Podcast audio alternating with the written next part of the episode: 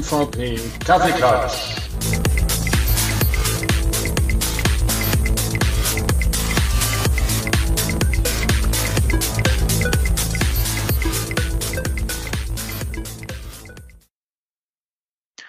Guten Morgen, guten Mittag, guten Abend.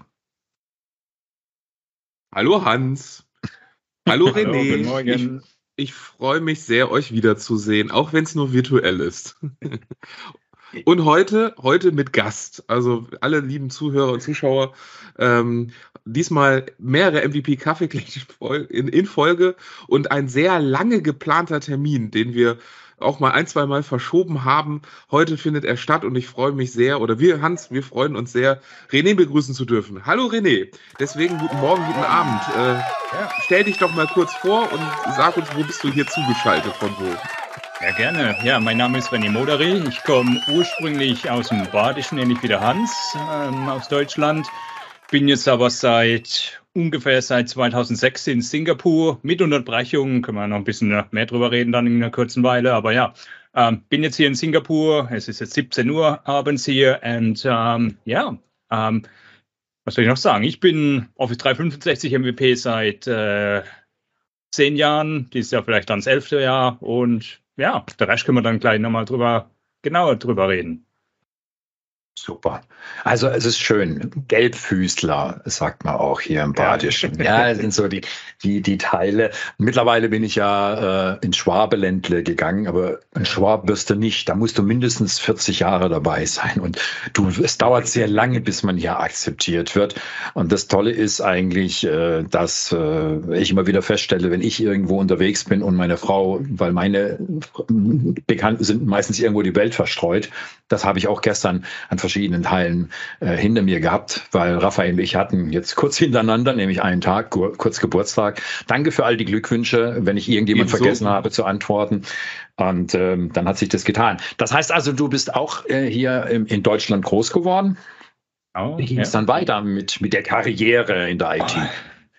Also ich bin in der Nähe von Karlsruhe aufgewachsen und äh, habe dann überlegt, kam, ähm, wo soll ich hingehen zum Studieren? Und dann war es entweder Richtung Karlsruhe oder Richtung Mannheim und es wurde dann Mannheim.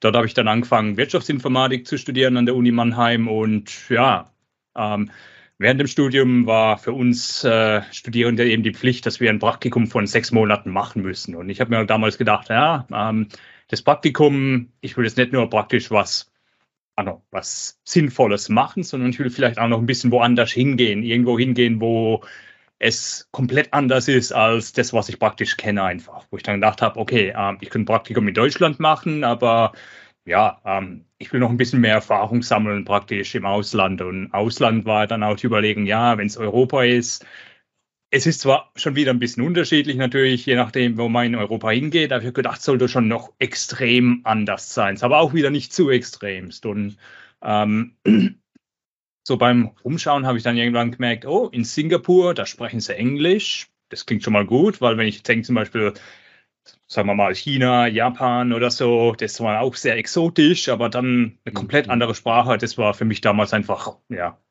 war praktisch zu viel. Und ich habe mir dann gedacht, okay, Singapur klingt gut, die sprechen Englisch und da gehe ich hin, um das Praktikum zu machen. Und viel mehr habe ich über Singapur nicht genau gewusst. Also es war, sie sprechen Englisch und Kaugummis sind verboten und so. Und dann hat schon damit praktisch aufgehört, was ich über Singapur praktisch wusste und so. Aber ja, äh, habe dann mich auf die Suche nach einem Praktikum gemacht und habe dann auch eins hier gefunden. Zwar nicht unbedingt direkt in dem Bereich, den ich gewollt habe, aber wurde von der Uni angenommen und äh, ja, ich bin dann einfach hierher gekommen 2006, um das Praktikum für, wie lange waren es? Wie gesagt, sechs Monate waren Pflicht, aber ich glaube, ich war dann ähm, acht Monate hier oder so. Ähm, ja, weil ich gedacht habe, okay, ähm, komm einfach mal hierher, bisschen Erfahrung sammeln im Ausland und schau mir mal, wie das ist.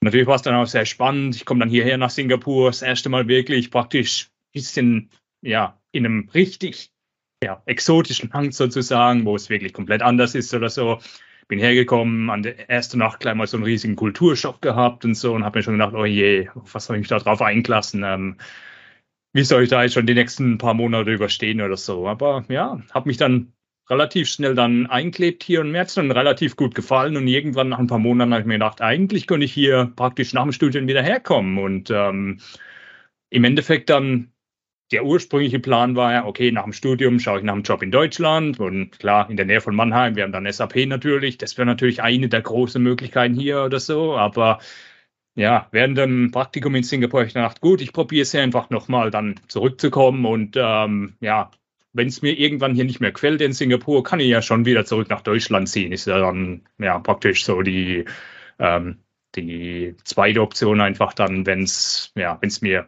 nicht mehr gefällt oder langweilig wird oder irgendwas mir hier nicht mehr passt. Ja, und eine dritte ähm, Option ja. dazu. Also jetzt haben wir die, das Land, also Mannheim ist schön, ja. Ich ja. komme ja da ebenfalls her. Also wir sind heute in der Überzahl, Raphael. Ja, ich ähm, merke das schon. Aber da kam ja noch ein bisschen was dann dazwischen. Also es wurde doch nicht ja. weder A noch B, oder? Also jein, also es wurde schon Singapur. Ich bin dann zurückgekommen nach Singapur und habe gedacht, jetzt bleibe ich hier erstmal, solange es mir gefällt. Und ich habe Singapur auch wieder verlassen, aber das Verlassen, das war dann, ähm, wann war das? Vor neun Jahren, 2003. War das? Genau, 2013. Ähm, mhm. Da war ich dann verheiratet und meine Frau, ähm, sie kommt aus Singapur, sie hat dann gesagt, mhm. sie würde auch gerne mal in Europa wohnen. Und ich war gerade in der Situation, dass ich einen neuen Job habe suchen müssen. Dann haben wir gedacht, okay, komm, wir schauen einfach mal, was wir in Europa machen können. Wir ziehen dann zusammen nach Europa irgendwo und ähm, ähm, ich habe mich dann einfach ein bisschen umgeschaut. Wir haben dann geschaut, wo es hingehen könnte, für den Fall, dass sie vielleicht dort arbeiten will. Und wir haben es einfach dann auf, äh, im Endeffekt einfach auf London, Frankfurt und Zürich dann praktisch ähm, eingegrenzt, weil sie war im Bankenbereich tätig oder ist im Bankenbereich tätig und haben gedacht, okay, falls sie arbeiten will, natürlich ja, die Städte ja, ist dann beste ja. Möglichkeit dann, weil wenn wir irgendwo hinziehen, wo, wo es nur deine Sparkasse hat, dann hat sie natürlich gar keine Chance. Ja, und dann ja, wurde es ja. die Schweiz eben. Wir waren dann drei Jahre in der Schweiz und ähm, wir haben gewusst, also in der Nähe von Zürich. dauerhaft. Ja, in ja. Zürich direkt am Anfang und dann nebendran, okay. ja. ja. Weil wir haben gedacht einfach, okay, wenn wir schon mal irgendwo, so, ja. Wir haben uns dann irgendwann in der Zeit auch dann irgendwo da, wo du genau. in Zürich warst, vom betroffen ist. War irgendwie European. In nee, das Düsseldorf. War das war, wir, waren, wir haben die, war, uns in Düsseldorf getroffen. Ich weiß noch, als wir zurückgezogen sind, da war ein, zwei Monate später die, ich glaube, Name war ShareConf in Düsseldorf. Richtig. Und da habe ich war danach einige getroffen.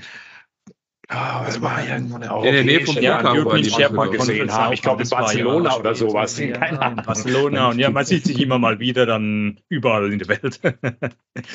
genau, ja, dann haben wir uns immer mal wieder getroffen. Ja, zuletzt war es dann äh, Hongkong. Hongkong, ja. Hongkong vor drei Jahren, ja. Vor ja. drei Jahren, richtig. Da hatte ich ein bisschen Zeit und haben, haben wir uns noch. Also man muss dazu sagen, René macht es super. Da ist keine Hektik am Flughafen, ja. Da stehen alle Leute und in Hongkong mussten wir dann einchecken und wir hatten noch ein bisschen Zeit, auch mit mit mit was essen und mhm. so. Und äh, dann am Flugzeug habe ich, ich hatte dann noch eine halbe Stunde, dreiviertel Stunde länger Zeit gehabt. Und ähm, ja, und wir saßen und saßen und es war schon der Aufruf und ich guckte dann langsam und ähm, es war fast keiner mehr da. und die letzten, und dann hat René gesagt, so, jetzt steige ich dann mal ein. Das reicht ihm immer noch. Das ist der Unterschied. Fliegt, weiß man, man muss nicht der Erste im Flugzeug sein. Man muss nur drin sein, wenn es losfliegt. Das ist richtig. Das, stimmt, das ist richtig, das ist richtig. Ja, cool. Also du, aber dich hat quasi die Pandemie wahrscheinlich genauso wie uns getroffen. Also Fliegen in letzter Zeit war ja nicht, glaube ich, auch ja. dein Hauptgeschäft. Oder konntest du ein bisschen reisen? Gar nicht. Also Gar nicht, hier ne? in Singapur haben wir uns dann eben auch komplett praktisch, ähm, wie sagt man das auf Deutsch? Ähm, Quarantäne. Abgegrenzt. Ein, ähm, ja, ja. Die Grenzen wurden praktisch geschlossen. Das heißt, hm. man hatte zwar theoretisch rausgehen dürfen, aber dann war nur die Frage, wo geht man hin? Und kommt man überhaupt wieder zurück? Dann ja, reingehen ja, war dann auch nicht wirklich möglich. Also der letzte Flug und die letzte Reise war Dezember 2019, als wir oh. aus dem Deutschlandurlaub wieder zurückgekommen sind. Natürlich dann drei Monate später waren dann die Grenzen dicht und seitdem war dann praktisch Urlaub nur innerhalb von Singapur. Und für die, die zuhören und nicht genau wissen, wie ja. Singapur eigentlich aussieht, also es ist ein Stadtstaat mit ich weiß gar nicht wie viele Quadratkilometer, aber 40 Kilometer vom ungefähr vom äh, Westen in den Osten. Also man kann innerhalb von einer Stunde mit dem Auto vom einen Ende ans andere fahren und so weiter. Also nicht viele mhm, Möglichkeiten, mm, praktisch woanders hinzugehen. Ja, und das waren eben die letzten zweieinhalb Jahre dann praktisch innerhalb der Insel und dann vielleicht geht man war praktisch in ein Hotel einfach zum Entspannen für eine Nacht oder zwei Nächte dann mit den Kindern und so Sachen halt. Aber ja, Fliegen, ja, wir wissen nicht mehr, wie ein Flugzeug aussieht momentan. Aber jetzt sind es nur noch fünf Wochen, sechs Wochen. Also Ende Mai geht es wieder zurück nach Deutschland dann. Ähm, da ist dann wieder Heimaturlaub angesagt, endlich. Ja, das klingt doch super. Und äh, sonst, äh, wir, merken gerade, du sprichst ja immer noch fantastisch Deutsch. Aber was ja, sprichst du denn normal? Ja, was sprichst du denn normalerweise? Also es wird ja wahrscheinlich ja. Englisch sein. Ähm, genau. Ähm, was spricht man in Singapur sonst? Äh, also Englisch ist die ja. Standardsprache, die jeder okay. spricht. Die Nationalsprache an für sich ist Malayisch, die daneben von mhm, den mhm. Malaien hier gesprochen mhm. wird, wobei ähm, ich glaube, 75 Prozent oder so der Bevölkerung sind Chinesen. Das heißt, äh, okay. Mandarin ist dann eben die zweite Sprache, die hauptsächlich verwendet wird, aber es ist nicht notwendig. Das heißt, ja, ich höre es eben, meine Frau mit ihrer mhm. Familie spricht natürlich nur Chinesisch dann, da höre ich dann immer ein bisschen zu oder so und ähm, aber ansonsten, ja, ich einfach nur auf Englisch dann. Also das ist dann im Grunde genommen äh, genauso wie bei mir, wenn hier die Familie anfängt, Kölsch zu sprechen und ich als Düsseldorfer äh, das auch zuhöre und nicht sprechen kann. also muss man gar nicht so weit weg. Ja, okay. Ja, Hans, bitte. Ich wollte nur erzählen, also in Hongkong gab es dann nachher vom CPM-Lied äh, von China, äh, die hat uns dann eingeladen zum Essen und das war toll. Riesige Tafel, runde Tafel. Ich glaube, wir waren drei runde Tafeln, fast 30 Leute. Aber da gab es welche, die tatsächlich nur Chinesisch gesprochen haben und die Karte war auch, es gab eine ganz hintereinander und äh, ja, ich ja. kann noch sagen, dann, äh, er sagte bei dem ersten, das muss irgendwo, oder beim zweiten Gericht, ich weiß nicht mehr, das kann dann nachher nur ähm, ähm, mit Ente irgendetwas sein, weil aus den Zeichen, also du kannst so ein bisschen, ähm, ja, das hat uns schon ein bisschen weitergeholfen und äh, ich kann mich nur erinnern, es war sehr schwierig in der Kommunikation, weil von den MVPs, die aus, aus dem, dem Bereich kamen in Hongkong, da waren welche dabei, die nur Chinesisch gesprochen haben und da frage ich mich dann immer, man, wie lesen die denn die ganzen Sachen? Also wir haben ja öfters mal mit Sprachen und so weiter zu tun. Ein bisschen Englisch muss dann schon irgendwo sein, aber sie sprechen es einfach gar nicht. Webinars sind natürlich sehr extrem dann in den einzelnen Ländern dann, je nachdem, dass sie einfach kein Englisch brauchen. Das heißt, je nachdem haben sie es gar nicht wirklich gelernt oder so und sie sprechen halt nur die Landessprache. Das heißt, ähm, wenn wir zum Beispiel schauen für Südostasien, Englisch ist normalerweise hier kein Problem. Also ähm, wir haben eine große Anzahl an MVPs hier drumherum und ähm, bisher war die Situation eben einfach so, dass unser MVP-Lead dann eben auch für die Region hier war und generell haben wir dann ab und zu mal ja, Online-Meetings gehabt oder früher haben wir uns auch mal dann wirklich treffen können wo und da war es dann kein Problem. Aber natürlich im, sagen wir mal, im nördlichen Teil von Asien dann so, da wird es dann natürlich schwieriger mit der äh, Kommunikation dann eben. Mhm. China wird schwierig, Japan teilweise schon, Korea dann teilweise in Ordnung, teilweise schon wieder schwierig und es ist interessant dann einfach dann, wie man dann, ja, sich versucht zu unterhalten oder zu verstehen. Und es geht schon immer irgendwie, aber ist schon eine kleine Herausforderung dann. Jetzt, be bevor wir. Ja, in, achso, bitte, Hans. Ich, ich, wollte nur sagen nachher, damit ich endlich mal einen anderen Hintergrund wählen kann. Ich habe den nur nachher gemacht, weil du hast ja da eine, ein, ein Riesen-Event auch nachher äh, letztendlich durchgezogen. Online, ihr habt das früher schon mal hier in Person gemacht. Aber äh, der letzte war, das war ja auch schon eine größere Hausnummer als solches. Da müssen wir uns ja ein bisschen zusammennehmen als solches. Ja, also es war schon spannend. Also wir haben da auch das EMS-Event in Singapur angefangen, 2000, ich muss mal zurückdenken, ähm, 2019. Ach, 2018 haben wir sie uh, angefangen, einfach ja, gedacht, ja, okay, wir wollen einfach praktisch so ein bisschen größeres Event für ein Wochenende dann machen, einfach einen Tag lang. Und ähm, MVP aus Malaysia hat dann hier auch präsentiert und hat gesagt, er will es auch machen und hat ein paar Monate dann ähm, EMS Malaysia dann einfach Kuala Lumpur daneben ähm, organisiert. 2019 haben wir das Gleiche dann nochmal gemacht, In-Person-Events mhm. und ähm, unsere Teams, wir haben einfach viel zusammen dann gearbeitet und natürlich dann 2020 und 2021 war es klar, wir können nichts mehr in-person machen. Also ja, man darf ja. sich ja nicht mal mehr treffen, da nee, geht gar nee. nichts. Deswegen haben wir gedacht, okay, komm, wir machen es online und dann eben nicht nur für praktisch eine einzelne Stadt oder so, dann wirklich sondern gesagt, komm, wir schauen einfach mal, dass wir die Region Südostasien einfach mal ein bisschen erreichen, mhm. weil wir mhm. wissen, mhm. Gibt noch mehr Leute hier in der Gegend. Ähm, die nicht unbedingt die Möglichkeit haben, so teilzunehmen. Und wenn es dann online was gibt, dann ähm, wollen sie wirklich mal was von, äh, ja, von ähm, internationalen ähm, äh, Personen einfach dann hören und so weiter. Und jetzt haben wir es zwei Jahre lang mal durchgezogen und waren relativ erfolgreich und zufrieden damit dann. Ähm, wir haben jetzt dann, äh, jetzt muss ich überlegen, 750 Anmeldungen gehabt, wo wir dann relativ zufrieden waren. Natürlich tauchen da nicht oh, 750 nee. Leute auf, dann man hat nee, natürlich klar, immer nee. mehr Leute, die sich anmelden, als die dann ja. auftauchen. Aber ja, ähm, jetzt müssen wir mal schauen, was wir dieses Jahr machen. Jetzt haben wir schon überlegt, können wir vielleicht wieder mal wirklich zurück zum äh, ja, man trifft sich wirklich vor Ort mal wieder und organisiert mhm. was vor Ort machen oder so. Und ähm, aber es ist einfach zu früh, um das noch genau zu sagen. Also ja. wir versuchen es ja. hier. Also äh, Hans mit äh, AMS in Berlin, äh, ich mit äh, ähm, einer Compliance-Konferenz hier im Microsoft Office, also auch ja. ne, hier in meinem Hintergrundbild sozusagen. Und wir schauen mal, aber auch das wieder hybrid. Ne? Also ähm, ja. wir haben nicht nur Hybrid Workplace, sondern Hybrid Conference.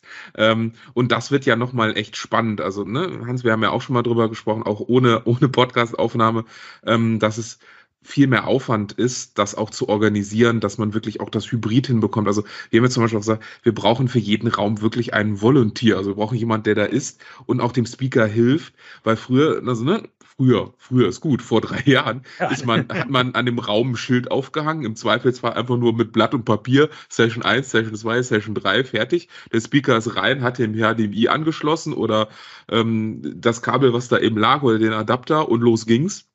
Jetzt muss das ganze ja per Teams oder andere Technologien noch gestreamt werden. Die Internetleitung muss da sein.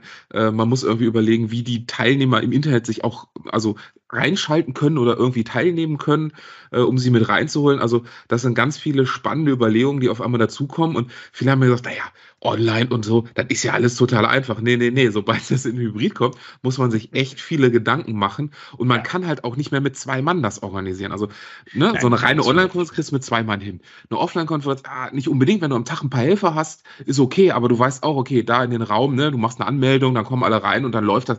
Jeder von uns kennt es ja so ein bisschen auch wie eine Konferenz abläuft, dann läuft das eigentlich von alleine. Aber hier muss man echt nochmal Gedanken sich reinsetzen und man sieht das ja auch bei Microsoft, ne? Die sind auch jetzt geht's vielleicht nächstes Jahr so langsam in die Hybride rein. Und da gibt's ja auch schon viele Meetings und auch wir unter den MVPs, ne? Auch wir hatten in unserem Summit ja auch ein, zwei Sessions dazu, wie man jetzt so hybride Konferenzen zum Beispiel gestalten könnte überhaupt. Also Ihr seid da auch am Überlegen. Das, das, Schwierige ist einfach, dass du über alle Möglichkeiten dir Gedanken machen musst. Ja? Also Microsoft hat zum Beispiel einen Keynote, eine Sprecherin, ähm, ja, aber die durfte nicht, an dem Tag ist noch eine wichtige Manager-Meeting später, also musst du die einfach einschalten. Die soll auf alle Räume übertragen werden, plus Internet. Und äh, wir haben uns auch Michael Gret nochmal dazu genommen. Aber das Problem ist, du musst mehr tun. Und ich mir ist nachts, am Freitag habe ich also eine, eine lange Nacht in, in Gedanken gehabt, äh, wo ich dann nochmal, warte mal, wir müssen noch mehr nehmen. Ja? Du hast ja nicht bloß einen Raum, sondern du hast mehrere Räume. Also wir haben drei plus zwei. Zwei sind online. Da brauchen wir uns nicht so viel Gedanken machen, aber bei den dreien. Und dann habe ich erst mal überlegt, Moment mal. Ich weiß, in dem Raum, in dem ich selber präsentiere, wo ich auch die Moderation übernehme, ja, hast nicht mit der Technik zu tun. Aber wo du letztendlich, ja, da haben wir auch ein fertiges Konzept, aber da gibt's natürlich auch jemanden, die zeigen 30 ähm, Demos in 45 Minuten. Das heißt also, da geht's zack, zack, zack, zack. Und die sind zu zweit. Also brauchst du wieder ein Headset. Da habe ich nicht dran gedacht. Dann habe ich am, am Samstag früh ich erstmal reingeguckt und habe festgestellt, ach du Schande, das ist in Raum zwei und in Raum drei ebenfalls. Und dann kommt natürlich dann noch mehr dazu. Dann geht's in diese Verständnis, Moment mal, was passiert denn, wenn von den Zweien, ja, einer nicht kommen kann. Flugzeug verpasst, krank, Corona. Es ist alles noch irgendwo drin. Du musst mit sämtlichen ja. Dann hast du einen vor Ort und du hast ja, ja. nachher draußen. Die, die sind eingespielt. Die haben das nicht nur zum ersten Mal gemacht, aber jetzt müssen sie es getrennt machen. Also diese ganzen Szenarien umzudenken, äh, in die verschiedenen Räume zu transportieren, das ist nicht ganz einfach. Da musst du wirklich ein bisschen Technik nachmachen. Das ist nicht das Problem, dass wir es in Berlin oder sowas machen, aber der Aufwand ist schon gigantisch, weil hm, dass du das alles machst. Und wir haben auch schlechte Beispiele schon erlebt. Raphael war auch mal so, wir sagen davon nichts. Aber wo es einfach nicht funktioniert, wo man nachher dann ja warten müssen und in dem Raum, in dem wir dann präsentiert haben, also nicht das Feedback von den Kollegen von draußen. Man musste die Sprache, die Sachen wiederholen, ja, was sind an Fragen dann drin und und und. Also es macht hier, es ist der Aufwand ist schon wesentlich höher. Viele machen sich gar keine Gedanken, was schon online nachher die Vorbereitung nachher trifft. Und du glaubst ja nicht, wenn du dann einen großen Sponsor hast, dass das alles so klar ist. Und ja, wir kriegen die Räume im Moment, aber wie wo, was. Und wenn du halt eine Konferenz hast, dann geht es über Versicherung, über Essen und, und, und. Das ist so viel Aufwand, ähm, hm. das, das sehen die Leute oftmals nicht. Und da muss man einfach sagen, ja, wir haben immer noch Zeit. Äh, ich werde schnell genug schneiden, dass wir die Folgen auch rauskriegen. Wir brauchen noch ein paar, die, die vor Ort da sind. Das Verhältnis, wir haben noch genügend Plätze, aber werden wir sehen, ob es zu dem Zeitpunkt auch noch ist. Wir haben ja nur drei Wochen. Es ist im Mai und damit lassen wir mal die Konferenzen weg, weil aber wenn man sieht, und ihr wart auch mal, ich gebe das jetzt nochmal zurück, ähm, selbst eine, eine reine Online-Konferenz mit wie viel parallele Drecks habt ihr gehabt und äh, wie viele Administratoren oder Leute im Hintergrund, die sich um alles das gekümmert haben, haben das dann nachher gemacht. Das hast du ja nicht alleine gemacht, oder? Genau, ja. Also wir waren ja ein kleines Organisationsteam von Ah, jetzt muss ich nochmal nachdenken. Ich glaube, vier, fünf Leute im Endeffekt, die sich drum, ja, um die wichtigen Punkte sozusagen gekümmert haben, dass zumindest mal alles hauptsächlich organisiert wird. Plus dann hatten wir natürlich ein paar weitere MVPs, die dann einfach mal zur Unterstützung da waren, einfach, weil wir hatten vier Tracks über zwei Tage. Das heißt, wir hatten dann praktisch morgens immer jemanden in jedem Track und mittags in jedem Track, also sozusagen acht verschiedene Slots, wo wir jemanden brauchten. Da hatten wir dann MVPs teilweise, die uns geholfen haben, einfach mit dem mhm. Online-Moderieren und so weiter und Aufnehmen von den Sessions und Kommentare ähm, anschauen und so weiter und so fort. Plus wir hatten natürlich dann noch ein paar weitere Leute dann, die von einer praktisch von einer Firma, Firma kamen, von einem von unseren ähm, Mitorganisations-MVPs, die dann eben auch noch uns unterstützt haben im Sinne von Marketing und äh, die ganzen Aufnahmen, die dann gemacht wurden, organisieren und die Accounts ähm, anzulegen, die benötigt wurden dann für die Moderatoren und es gibt noch zig weitere Punkte einfach, wenn man dann einfach das mal durchgeht, da gibt es dann ja genug zu tun praktisch. Also wenn man überlegt, wie lange man dafür braucht, um was zu organisieren. Also wir sind jetzt sechs Monate vor der nächsten Konferenz und wir sind jetzt schon überlegen, okay, was wollen wir machen, weil wenn wir es online machen, wissen wir genau, was der Aufwand ist und wir wissen genau, okay, dann brauchen wir wieder zehn Leute oder so mhm. und dann müssen wir genau zu dem Zeitpunkt dann X, Y, Z machen und so weiter. Wenn wir aber dann zu einem Hybrid-Model gehen, dann, wie gesagt, dann wird es natürlich noch komplizierter und so weiter. Und es wird natürlich ein riesengroßer Aufwand. Und klar ist dann, ähm, je näher man dann hinkommt, desto ähm, spannender wird es dann, ob dann wirklich auch alles klappt oder so. Aber ähm, es ist einfach, ja, ich habe es dann zum Beispiel persönlich dann gemerkt, wenn, es, wenn ich mir geschaut habe, was habe ich dann eigentlich in den Monaten vor der Konferenz gemacht. Dann, und es wird klar, so drei Monate vor der Grenze fange ich auf einmal an, dann weniger zu präsentieren oder zu schreiben oder sonst was zu machen. Und ich glaube, zwei Monate vorher mache ich gar nichts anderes mehr. Da ist wirklich nur Konferenzmodus angesagt, weil die Website muss aktualisiert werden.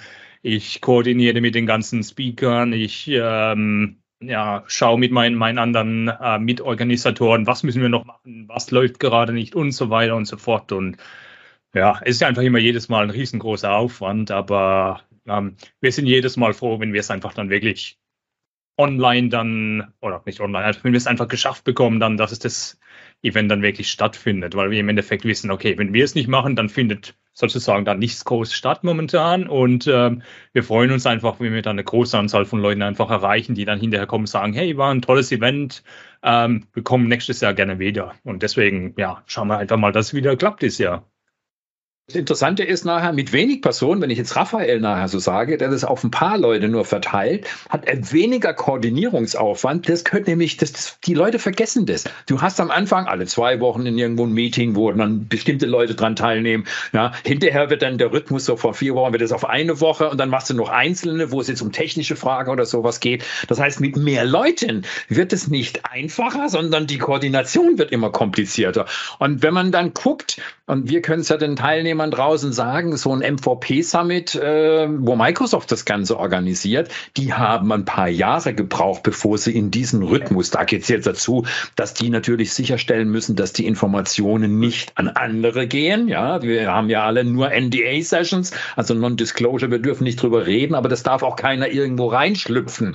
Das ist dann denen ihre Herausforderung. Das haben sie aber auch nicht gleich von Anfang an irgendwie perfekt gehabt. Oder die verschiedenen Zeitzonen, dass die sagen, ja, 4000 MVPs, ja, rund um den Globus und irgendeiner muss dran glauben. Und ich weiß nicht, dieses Jahr war es ein bisschen extrem.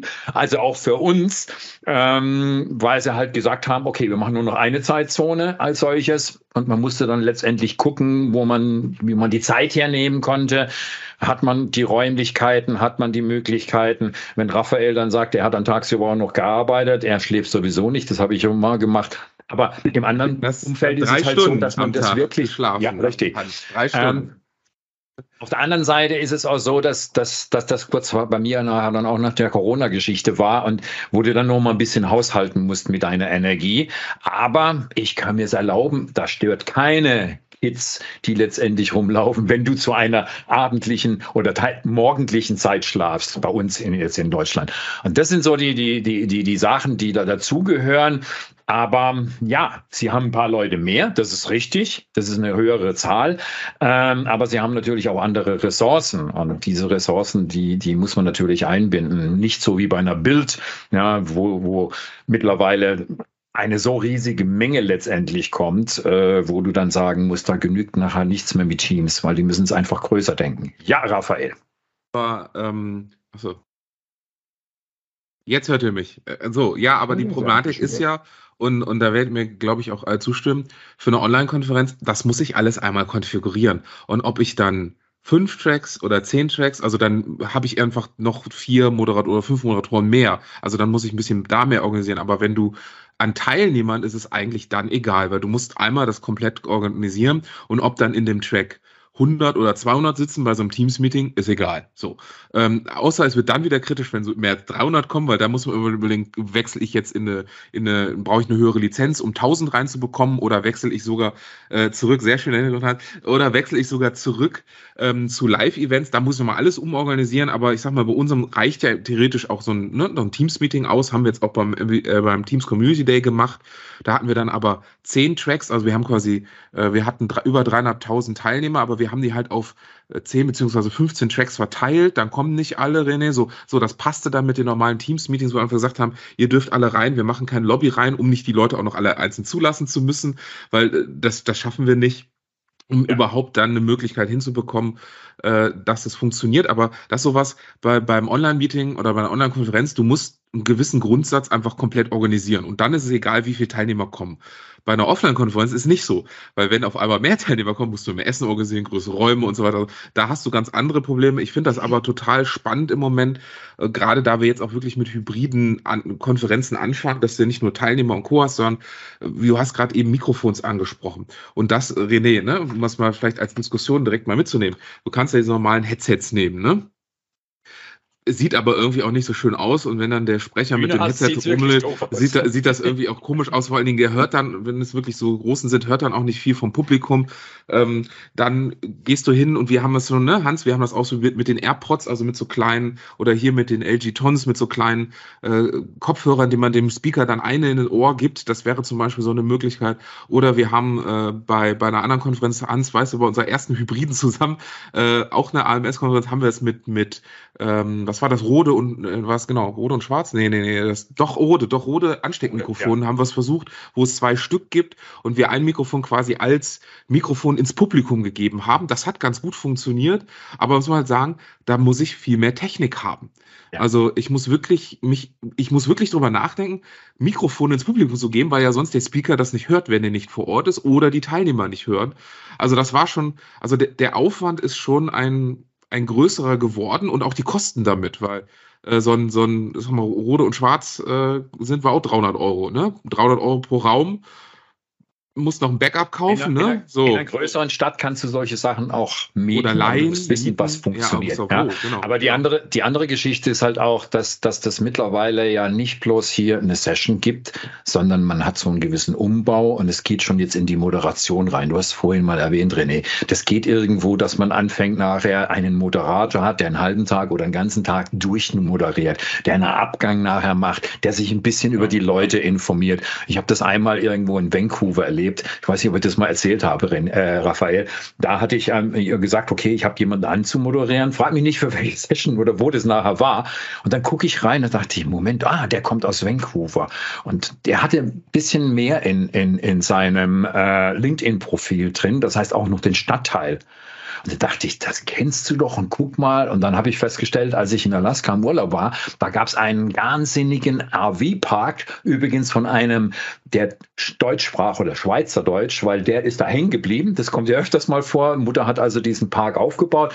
Und dann habe ich dann irgendwo angefangen zu moderieren und habe ihm gesagt, ja, ich bin da und da mal gewesen. Also eigene Geschichte. Sowas kommt nur einmal im Leben wahrscheinlich vor. Aber dann gesagt, okay, ähm, und jetzt hier präsentieren wir. Und dann sagt er, wenn ich hier links aus dem Fenster rausgucke, dann sehe ich den AW-Park. Also die Welt ist manchmal so klein, obwohl du hier auf der anderen Seite vom Planeten letztendlich sitzt. Und man muss sich nur Gedanken machen. Und es wird, was ich damit sagen will, das Nachgucken oder die Erfahrungen von verschiedenen Leuten, es wird schon mehr eine Show bald, indem wir Moderationen nachher machen. Und das, was früher halt letztendlich im Fernsehen nur zu sehen war, mit einem riesigen, auch finanziellen Aufwand, das machen wir heute auch. Nicht perfekt, aber es geht immer mehr. So eine reine Session kann man machen, aber es ist viel besser, wenn ich sage, heute jetzt als nächstes René und dann ist er hier da. Das ist doch viel besser. Klar, und man, hat eine Anmoderation, ne? Man, man überlegt sich eine Anmoderation, machen wir ja auch, plus irgendwie verschiedene Kamerawinkel und was wir heute, was man alles machen kann und wirklich viel Aufwand ist. Also äh, vielleicht wieder draußen als letztes dazu noch, wo wir gleich zur Erfahrung kommen. René, ich habe nämlich noch eine Frage, noch zwei Fragen an dich, wenn wir dich hier schon haben, ähm, da, dass du halt ähm, die auch echt eine Vorbereitungszeit für deine Session wieder brauchst. Äh, mittlerweile waren wir ja eingespielt, man geht in den Raum, schließt das Kabel an, ne? Service ist schon hochgefahren, man hält seine Session, hat den Klicker in der Hand Hand, hält seine Session, geht wieder, beantwortet die Fragen, Laptop zuklappen, Adapter nicht vergessen. Habe ich immer oft den Adapter liegen lassen, mitnehmen. Direkt, ich nehme den jetzt auch immer, ne, hat man ja gelernt, direkt mitnehmen in die Hosentasche stecken, damit er nicht weg ist, damit du die nächste Session noch halten kannst. Also Laptop und Arm fertig. Jetzt ist es ja so, ich muss eventuell OBS einrichten, ich muss das am Laufen bringen, es muss funktionieren, ich muss einmal testen, kann ich Folien weiterklicken, sehen die da anders auch und schon kann ich quasi anfangen. Also der Aufwand ist nicht geringer geworden. So, das nur als Kommentar. Zurück aber zu der Frage. René, wir haben ja über Erfahrungen und Co. Und Hans hat das ja gerade so wunderbar äh, schon, schon eingeleitet. Ähm, wie viele Jahre bist du jetzt in Singapur? Also trotz Unterbrechung? Ähm, das ungefähr sagen? Gute Frage, ne? Ja, gute Frage. Zehn Jahre, ähm, mehr als mehr als weniger, mehr als zehn Jahre, weniger als zehn Jahre? Also ich bin 2006 mehr. hergekommen. Okay, also ähm, deutlich mehr. Genau. Moment, ich schaue mal gerade schnell, weil ich glaube, ich. Das ist nämlich so eine Frage, die ich mir auch irgendwann mal ja, ja, gestellt ja. habe. Und ich habe sogar hier eine Excel-Datei, die mir sagt, wie lange war ich in Singapur. Und es oh. sind jetzt mehr als zwölf Jahre. Das ist ja ähnlich wie Hans. Hans hat auch seine Excel-Tabelle dafür. Sehr gut. Weil ich irgendwann also, mal aufgeschrieben habe, weil ich war in Singapur, in Deutschland, in Singapur, in der Schweiz, wieder in Singapur und so Sachen, ja. Und es sind mehr als zwölf Jahre jetzt mehr als zwölf Jahre. Äh, innerhalb der letzten, was waren es? 16 Jahre. Ja, ach krass, ja. okay. Aber ja. da, da, das finde ich ja, und das zeigt ja auch quasi deine Erfahrung, von dem wir alle jetzt, glaube ich, auch ein bisschen profitieren wollen, ist, du hast ja einen wunderschönen Vergleich dadurch zwischen Singapur, Deutschland und der Schweiz sogar. Also eigentlich so ein ja. Dreiecksvergleich. Wobei Deutschland und Schweiz wahrscheinlich relativ ähnlich oder weiß ich ja. nicht, relativ ähnlich sein werden, obwohl, ja, wir waren ja auch schon öfter mal in der Schweiz, aber ja. nach Singapur kommt man nicht. Wie ist das denn so mit der Digitalisierung und äh, Homeoffice-Plätzen und solche Dinge. Ist das in Singapur schon vor der Pandemie gewesen oder kam das auch erst mit dem Pandemiewechsel oder wie, ist das so im Alltag auch? Also äh, du kannst das ja wunderbar vergleichen. Ja, ja. Ähm, also es ist relativ interessant in Singapur im Sinne von viele, in vielen Unternehmen war es einfach so, dass praktisch so eine Art mhm. sagen wir es mal, Präsenzpflicht da war. Das heißt, mhm. mhm. es war oft so, dass der Chef erwartet hat, dass du wirklich vor Ort bist einfach, weil klar, wer wen mal sieht, von dem weiß man, dass er was arbeitet. Wenn du daheim arbeitest, du könntest ja. den ganzen Tag vorm Fernseher sitzen und man weiß es nicht sozusagen. So war die ursprüngliche Idee. Und natürlich kam dann die Pandemie und viele waren einfach wirklich nicht darauf vorbereitet, weil klar, ähm, alle haben auf einmal dann anfangen müssen, von daheim zu arbeiten und ähm, ja, ja. da hat dann halt jeder mal angefangen, vom Küchentisch aus zu arbeiten und so weiter und ähm, waren halt viele dann, ja, ich würde sagen, überfordert, aber es war halt komplett anders als vorher und jeder war einfach praktisch dann in einer Situation, die einfach ein bisschen unerwartet war. Jetzt waren wir dann halt praktisch schon zwei Jahre lang in der Situation und ja, man hat langsam wieder in, zurück ins äh, Büro gehen dürfen, aber mit Einschränkungen. Das heißt, ähm, irgendwann hieß es mal, ja, so 25 Prozent der Mitarbeiter dürfen zurückgehen oder 50 Prozent. Und zwar einfach praktisch nicht jeder, sondern nur eine bestimmte Anzahl von Leuten, die haben zurückgehen dürfen und man hat Abstand halten müssen im Büro und so weiter und so fort. Also es war immer noch eine große Anzahl von Leuten, die von daheim aus hat gearbeitet im Endeffekt. Ähm, was es, wie es jetzt einfach im Endeffekt aussieht, ähm, ab übermorgen, ab Dienstag, also sobald der Hans das geschnitten hat, ist es schon die Vergangenheit, aber in zwei Tagen dürfen offiziell alle Mitarbeiter wieder zurück ins Büro. Und äh, da gibt es noch keine Einschränkungen im Sinne von, man muss wieder einen Meter Abstand halten oder so, sondern man muss wirklich praktisch wieder wie früher fast zurück in Arbeiten. Ähm, Jetzt sind wir natürlich wieder zu der Situation dann, ähm, da wollen alle zurück. Genau. Ähm, das ist wahrscheinlich wie bei vielen anderen auch, egal wo es ist in der Welt, viele sagen, hey, ähm, es ist ganz angenehm daheim. Teilweise haben jetzt Leute halt wirklich ein kleines Homeoffice oder einen schönen Bereich, wo sie arbeiten können. Manche sagen natürlich auch, ja, ich gehe gerne ins Büro zurück, weil ich habe daheim einfach nicht den Platz oder die Ruhe, um da genau schön arbeiten zu können, sondern im Büro ist es viel einfacher für mich oder ähm, wie auch immer dann. Man hat also wirklich unterschiedliche Leute. Und manche Firmen haben wirklich angefangen dann zu sagen, okay, wir brauchen nicht wirklich 100 Prozent von dem Office Space, den wir bisher hatten. Also wir brauchen nicht unsere, keine Ahnung, drei Stockwerke, sondern wir brauchen eigentlich nur noch ein Stockwerk im Endeffekt. Und man hat zum Beispiel von Banken hier gehört, die sagen jetzt, okay, ähm, wir gehen jetzt zu so einem, äh, wie nennen sie es, ähm, flexiblen Arbeitszeit, mhm. Arbeitszeit, Arbeitsortsmodell zurück praktisch. Das heißt, man hat dann zum Beispiel so zwei Tage im Büro und drei Tage daheim oder sowas in der Art und dann natürlich abwechseln, sodass wir dann sagen, ja, ich als Firma brauche jetzt wirklich eben, wie gesagt, nicht mehr drei Stockwerke für meine Mitarbeiter, sondern noch ein Stockwerk oder zwei als Beispiel. Und es ändert sich einfach. Wirklich, früher war es einfach so, ja, du musst ins Büro gehen. Heute heißt es ja, ähm, es gibt mehr Optionen im Endeffekt. Und natürlich hängt es dann von Firma ab und vom Manager ab. Und natürlich gibt es auch noch Leute, die wirklich sagen, ich will meine Mitarbeiter wieder sehen, weil wenn ich sie nicht sehe, weiß ich nicht, ob sie was arbeiten. Aber ja. ja. Ähm, Wie viel Prozent sind es denn nachher, die, die, die sagen, also in Deutschland habe ich jetzt gelesen, ja. gibt es eine Studie, äh, die auch von Microsoft erhoben wurde, aber noch nicht ausschrittlich, wo man weltweit eigentlich sagt, ja, 50 Prozent heißt, die müssen. Du hast vorhin immer gesagt, sie dürfen. Das ist ein ja. wesentlicher Unterschied, weil ja. dürfen, es gibt ein Modell, ja, wo, die, wo das Management schon seine Sachen in den zwei Jahren jetzt gesehen hat, was für Vorteile für sie nachher letztendlich da sind und auch für die anderen. Aber die Deutschen ist es einfach so, da gibt es sehr viele, die letztendlich sagen, du musst. Und diese du musst, das ist, das ist so eine typische deutsche Eigenschaft. Und es ja. hat so angefangen, wie du eigentlich, hey, das ist gar nicht mal so weit weg von uns, aber man hat anscheinend in Singapur ein bisschen mehr gelernt aus der Geschichte. Weil die Deutschen sind einfach noch ein bisschen hinten dran. Technisch ist es nicht mehr das Problem. Oftmals nicht mehr das Problem. Aber es gibt halt viele, die gar nicht zurück wollen. Und vor allem die jüngeren Leute, die nachher sagen, ja, gucken wir uns jetzt mal an, wenn ich wieder ins Büro muss und jeden Tag in Anführungszeichen dahin fahren. Die Zeiten sind ja auch immer das Extreme. Ja, ja über die Autobahn, wenn ich dann in Köln nachher dann im Stau wieder stehe. Ja. Ja, dann muss ja, ich mir das nachher ja. nicht antun. Dann werde ich mich nach einem neuen Job umgucken. Und ich habe auch mit kleinen Unternehmen, die haben gesagt, ja, Pandemie haben wir die meisten Kündigungen gehabt. Weil jetzt kommt das andere. Wir sind zu Hause gewesen und junge Leute brauchen gerade in der Ausbildung, die brauchen aber noch ein bisschen außenrum.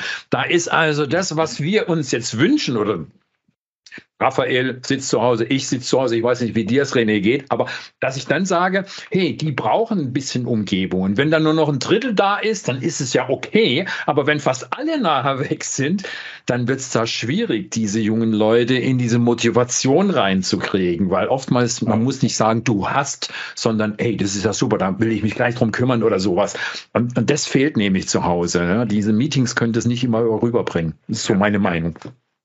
Definitiv, ja. Also, bitte.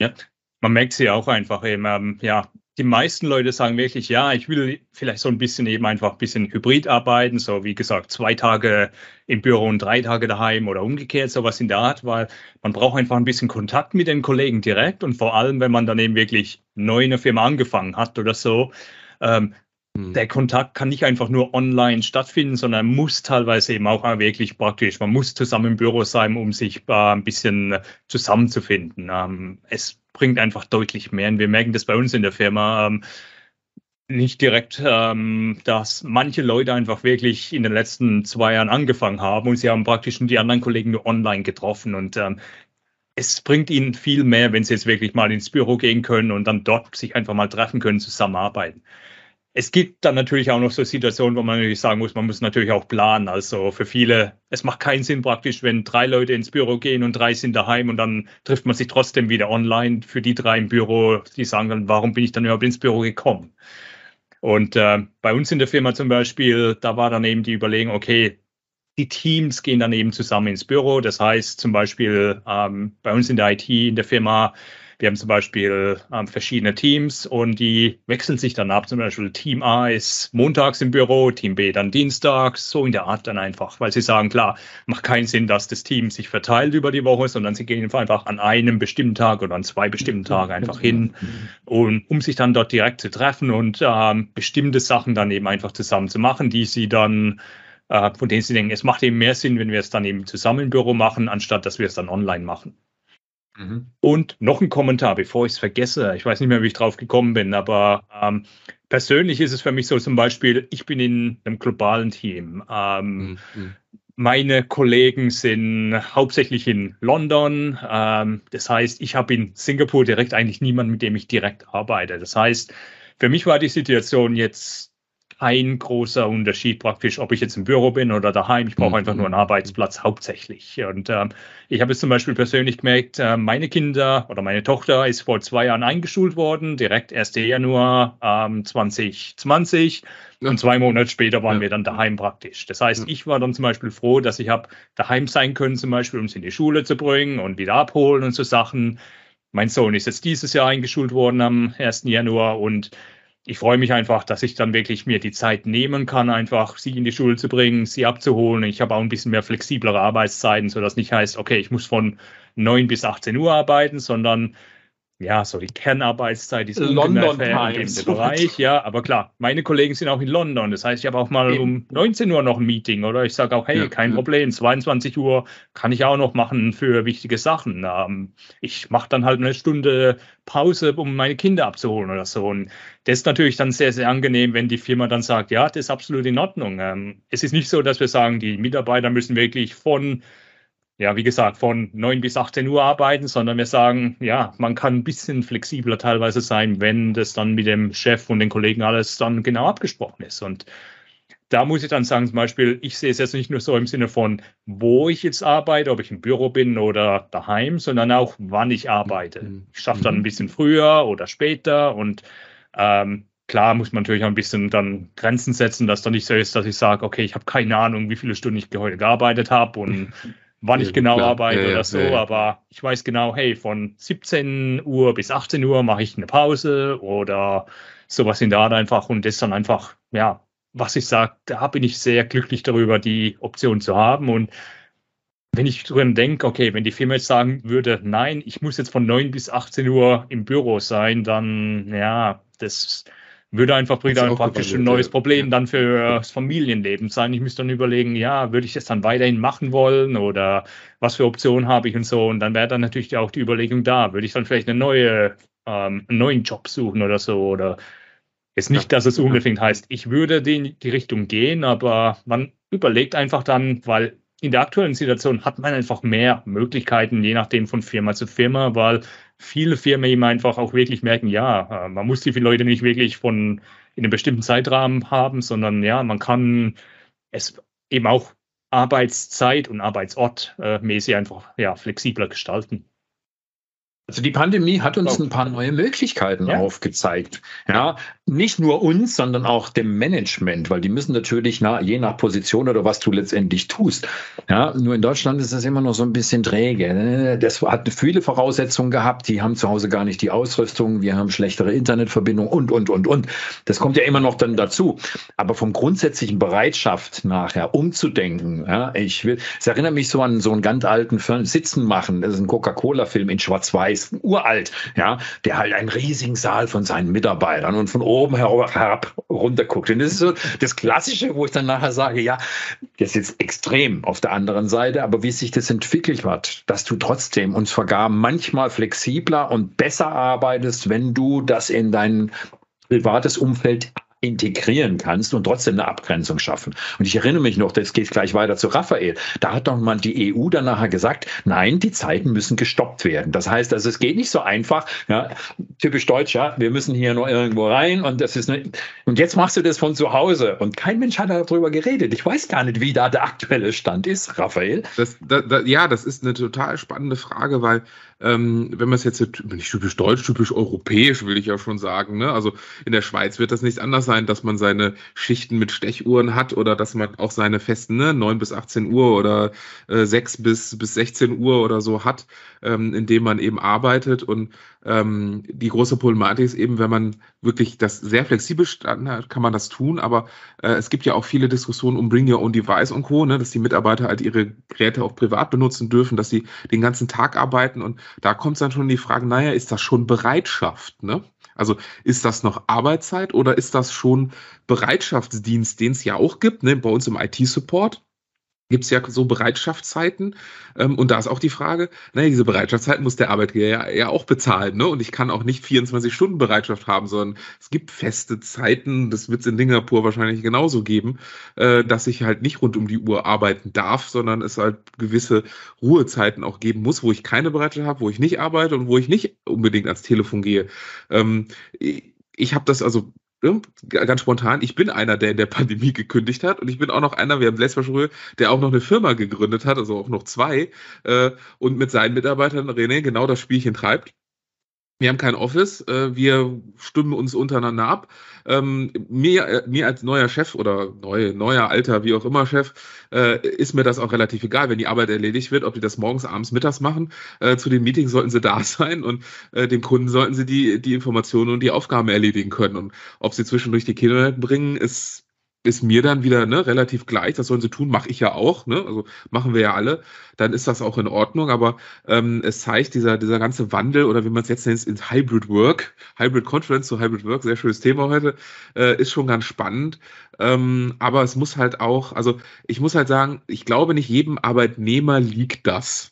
Also äh, ich kenne auch Arbeitnehmer, auch gerade von Kunden, die sagen, nee, nee, ich gehe hier um sechs zur Arbeit, arbeite bis zwei zum Beispiel äh, und dann höre ich auf und dann gehe ich nach Hause und dann will ich von der Arbeit nichts mehr sehen, nichts mehr hören. Ich will euch auch nicht mehr hören. Und wenn du mir eine E-Mail schreibst, die später ist, das antworte ich dir eh nicht drauf. Ich antworte dir am nächsten Morgen. Also die das wirklich ganz hart trennen, also die diesen Mix zwischen Familie und Arbeit nicht wollen, ähm, muss man aber dann ja auch, also respektiere ich auch, muss man respektieren. Aber man muss halt auch echt, und das ist gerade in der Diskussion Hybrid Work so, und Satya Nadella hat sich gestern, deswegen kommt mir das gerade so in den Kopf, ja auch eingeschaltet und hat gestern ein Interview, oder gestern, vorgestern ein Interview gegeben, wo er gesagt hat, naja, liebe Leute, passt auch ein bisschen darauf auf, so E-Mails nach den Kernarbeitszeiten zu schreiben oder dann auch noch auf Antworten zu, zu, darauf zu pochen oder das quasi als selbstverständlich hinzunehmen. Und da muss ich halt auch sagen, das muss man nicht mehr. Ich habe auch, also ich glaube, wir drei gehören zu denen, die auch rund um die Uhr arbeiten könnten und die ganze Zeit an irgendwas denken. Und als MVP, ne, wir haben drei, ich habe drei Stunden am Tag geschlafen, als MVP Summit war, weil ich von morgens bis 16 Uhr gearbeitet habe. Von 16 Uhr bis 3 Uhr morgens war MVP Summit, drei, vier Stunden geschlafen, aufgestanden, weitergearbeitet. Ähm, das ist aber halt auch nicht gesund. Ne? Also das hält man auch nicht lange durch. Und äh, wir sollten alle ja eher auf einen Marathon bauen als auf einen kurzen Sprint, ja. äh, weil auch, ne, Hans, wo liegt unsere unser Rentenalter aktuell? Ja, 65, 66? Also, ich ne? habe schon längst erreicht. Du hast das schon die, durch. Die Sache ist nachher, ne? je älter du wirst, dann nimmst du nämlich genau solche Sachen wahr. Jetzt nehmen wir mal gerade den typisch schwäbischen Raum, ja, dass du sagst, okay, hier von Aalen sind es 90 Kilometer nach Stuttgart. Ich arbeite beim Daimler oder ich arbeite bei Bosch oder irgendwo bei den großen Firmen, die im Stuttgarter Raum letztendlich zu Hause sind, als Beispiel. Und wir nehmen nicht die Produktion, weil da musst du vor Ort sein, sondern wir nehmen Verwaltungsaufgaben.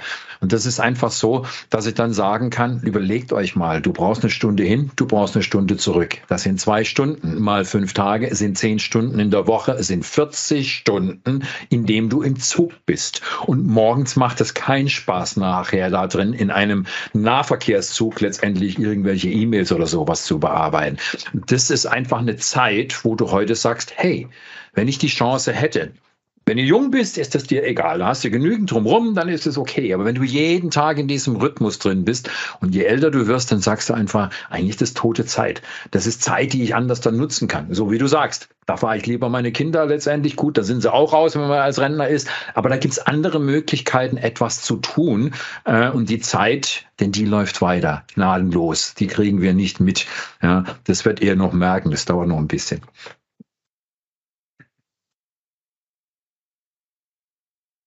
Nee, Raphael, du musst deinen Ton einschalten. Ja. Mein, mein Automatikmikrofon. Egal. Ähm, wir werden es jetzt einfach offen lassen. So. Also ja, das, ne, wir haben noch ein bisschen Zeit, aber das ist ja trotzdem spannend. Also äh, wie sich das auch in Zukunft entwickeln wird, ob wir dann wirklich ne, in älteren Jahren auch noch arbeiten müssen sozusagen oder arbeiten dürfen können. In unserem Job können wir das ja theoretisch, solange wir eigentlich wollen und Lust haben.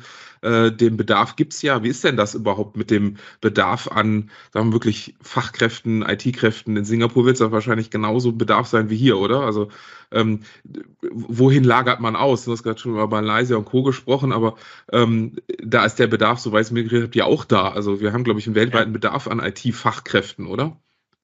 Ja, also ich denke, hier ist es genauso wie anderswo auch. Also wir haben natürlich immer einen großen Bedarf. Also wir haben auch die Situation, dass ähm, vor, ich weiß gar nicht mehr wann, aber vor 10, 20 Jahren oder so, mhm, mhm. da sind einfach auch weniger lokale ähm, Studenten Richtung IT gegangen. Das heißt, auf einmal war man in der, in der Situation eben, wo man, der Bedarf groß war, aber die Anzahl an lokalen äh, IT-Experten gering war. Das heißt, man hat auch einfach mehr ähm, Ausländer dann hergebracht. Ja, und natürlich gingen die Zahlen dann auch inzwischen wieder hoch, weil klar, IT-Bereich, dann, da gibt es einfach so viele Möglichkeiten. Da ist der große Boom da mit Fintech, mit Artificial mhm. Intelligence, mit mhm. zig anderen, die Leute einfach jetzt begeistern und so weiter. Und ähm, natürlich sieht man auch, okay, es sind jetzt wieder eine große Anzahl hier, die in die Richtung gehen, aber trotzdem natürlich die Anfrage, äh, die Nachfrage, die, die Nachfrage ist weiterhin sehr hoch. Und natürlich geht es hier nicht darum, dass jemand ähm, weiß, wie man jetzt Word bedient, sondern wirklich dann zum Beispiel spezifische, ähm, spezifisches Wissen hat bezüglich irgendeiner Anwendung oder äh, bestimmten Technologie und so weiter. Also wenn man wirklich sagt, okay, ich bin jetzt relativ gut in einem bestimmten Bereich, es ist, ich will sagen, relativ einfach, dann praktisch hier ähm, ja, ein paar Jobs zu finden, die einem zusagen würden. Die andere Frage ist natürlich, darf man dann hier arbeiten oder nicht? Pandemie natürlich heißt dann natürlich, die Regierung hier hat dann gesagt, okay, jetzt sind wir mal ein bisschen vorsichtiger. Das heißt, Arbeitsgenehmigungen wurden dann vorsichtiger ähm, herausgegeben oder teilweise auch zurückgefahren. Und eine Minute telefonieren. Ja, das ist live. Das ist genau der Unterschied, dass man darüber reden kann. Kein Problem. Now, und, und man nicht auf der Arbeit sitzt. ja, ist immer ja, so. Gut. Sonntagabend die Kinder. Ich wollte gerade sagen, Sonntagabend, genau. Auch nicht irgendwann wieder, ja. Ja, wir sind auch in den letzten gesagt. Zügen, weil wir werden hier nämlich gleich aus unserem Café geschmissen. ja, wir haben noch, noch, noch, noch, noch zehn Minuten, dann sind wir so in dem, in dem Mittel. Da habe ich noch eine Frage nachher. Also erstens mal, äh, als du weggegangen bist von, und das erste Mal nach Singapur, wie war es da mit Englischkenntnissen? Hast du da schon fließend Englisch gesprochen? Erste Frage. Fließendes Schulenglisch, fließendes Schulenglisch. Also ich habe Englisch-Leistungskurs gehabt, ich habe Bücher auf Englisch gelesen, ich habe Filme und Fernsehserien auf Englisch geschaut oder so, aber ja, Schulenglisch ist nicht unbedingt das Englisch, das man dann in anderen Ländern spricht. Also vor allem, wenn es dann auch noch Länder sind, die dann nicht das, mal das Standard-Englisch verwenden. Eben wenn man, ja, unser Schulenglisch mal betrachtet, da kommt man dann vielleicht noch in England in manchen Gegenden dann zurecht, aber man denkt zum Beispiel Schottland, Irland, USA teilweise, mit dem Akzent einfach kommt man natürlich überhaupt nicht mehr zurecht. War in Singapur genauso, das heißt, hier gibt es so einen bestimmten ja, Dialekt, Akzent eben, der, ich will nicht sagen kompliziert ist, aber ich war einfach am Anfang ein paar Tage oder Wochen ein bisschen herausgefordert oder überfordert auch, ähm, wo ich nichts verstanden habe oder fast nichts verstanden habe teilweise und es war einfach schwierig. Ja, es hat einfach gebraucht. Da dein, da, ja. Also für mich, für mich war das am Anfang auch so, dass, dass, dass das immer so ein bisschen herhinkt. Also dein Gehirn also mit Sachen berechtigt ist, wo du gar nicht dran denkst und irgendwann denkst du in dieser Sprache und dann kommt ja. nachher noch ein bisschen Vokabular dazu. Das war die erste Frage, also mit dem Englisch.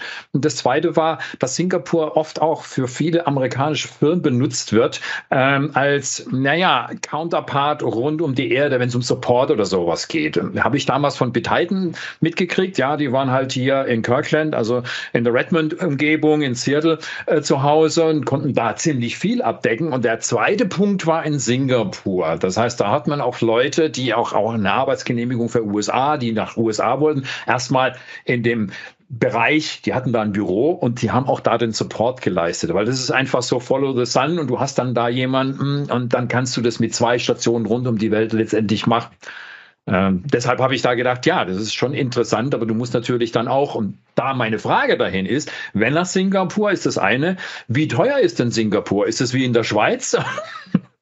Ja, es ist teuer und günstig, je nachdem, was man schaut. Also die Standardbeispiele für was teuer ist, zum Beispiel Autos. Ich weiß nicht, ob es ein anderes Land in der Welt gibt, wo Autos teurer sind als hier. Also wenn man hier ein Auto kaufen will, ähm, kann man nicht einfach zum Händler gehen und sagen, ich will das Auto jetzt kaufen, sondern man muss ein sogenanntes Certificate of Entitlement erwerben. Das heißt einfach ein, ich weiß nicht mal, wie man das auf Deutsch nennen will, praktisch ein ähm, Recht zum Kaufen äh, Autos, Ja, man ja, hat, ja. man bekommt praktisch das, äh, die, die Genehmigung, ein Auto mhm. zu haben, sozusagen. Okay. Und das kostet dann nochmal extrem viel. Also aktuell sind die Preise hochgegangen. Das heißt, es waren 100.000 Singapur-Dollar, das sind dann, was sind das dann? 60.000 Euro, bisschen mehr, 60, okay. 65.000 Euro, damit man mal ein Auto bekommen kann. Ja, ja. ja.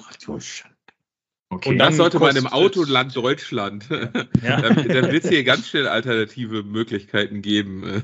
Und dann muss man äh, natürlich noch das ja. Auto kaufen, ja, das natürlich auch nicht günstig ist. Also man kann jetzt sagen, okay, dann kaufe ich mir ein Auto für 10.000 Euro. Gibt es hier leider nicht. Also selbst ein normaler kleiner, normaler Firmen, äh, Firmenwagen, Familienwagen oder so kostet hier dann auch nochmal ein paar 10.000 Euro problemlos dann. Also je nachdem, was man gesagt, will, wird es sehr viel, ja.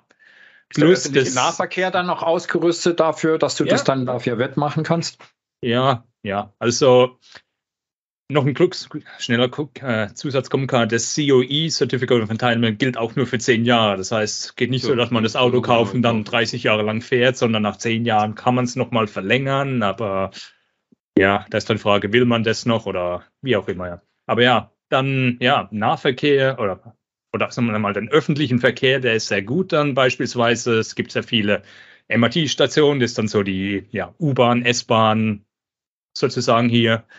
Und äh, Busse gibt es auch viele, die dann eigentlich auch äh, relativ oft fahren. Das heißt, es ist eigentlich kein Problem, dann unterwegs zu sein. Aber klar, ähm, was halt früher das Problem war, was jetzt sich gebessert hat durch die Pandemie, ist eben einfach, ja, früher war es halt so zu den Stoßarbeitszeiten, war es halt eben auch überall voll. Das heißt, je nachdem, wo man war, war halt der Bus voll oder die Bahn voll. Man hat wieder warten müssen aufs nächste, vielleicht ist da ein Platz drin oder so man hat es dann schon gemerkt, eben einfach, dass Singapur eine sehr große Stadt ist mit sehr vielen Leuten und ähm, ja, aber im Endeffekt dann ist ähm, relativ, ähm, ja, relativ gut ausgebaut. Das heißt, man kann schon sagen, okay, wenn ich vom einen Ende von Singapur zum anderen Ende kommen will, man weiß dann, wie man genau dahin kommt und ähm, dass man auch relativ schnell dann mit öffentlichen Verkehrsmitteln hin, äh, hinfahren kann.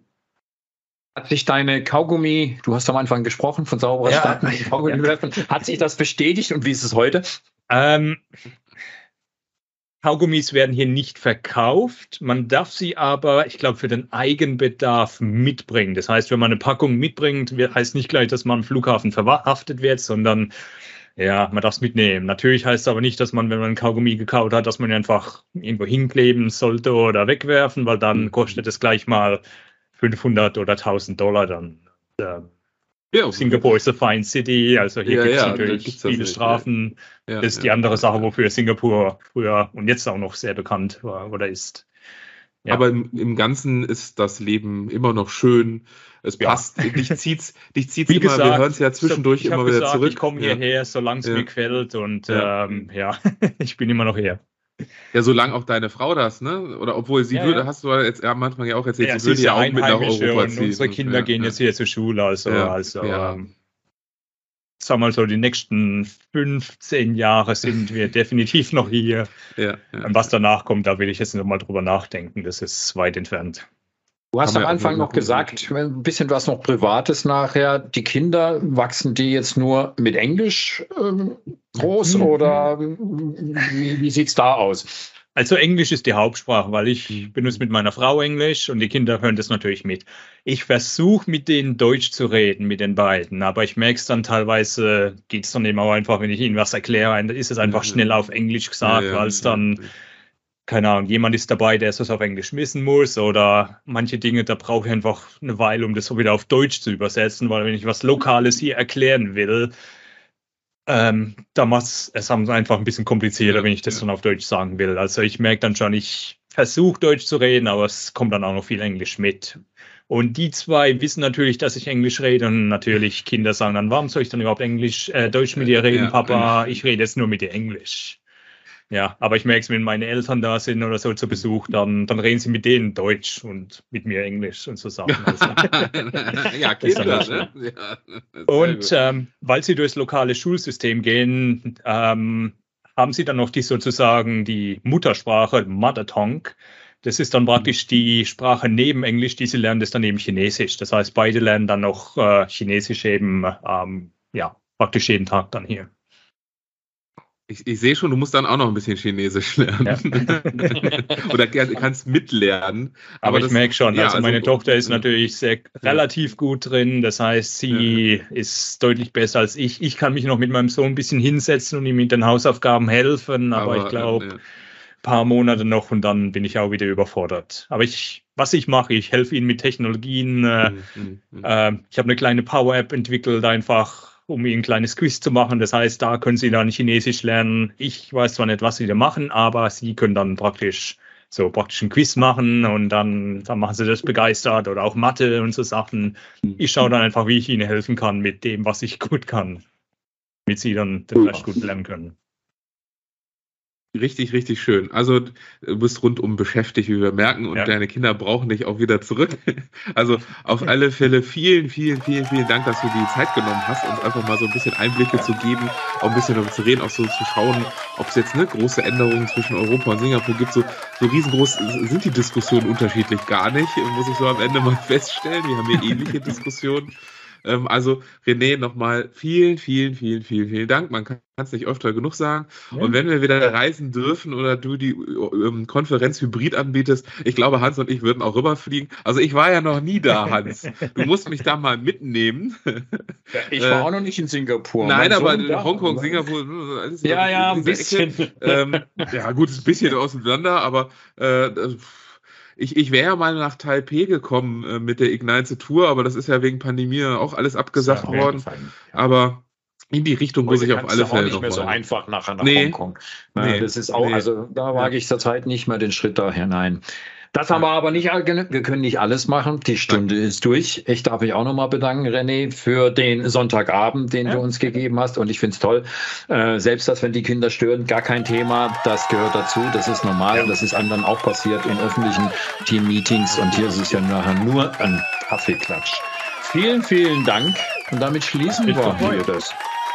Ja, hat mich gefreut. Wunderbar. Danke, danke. Wunderbar. Danke. Tschüss. Tschüss.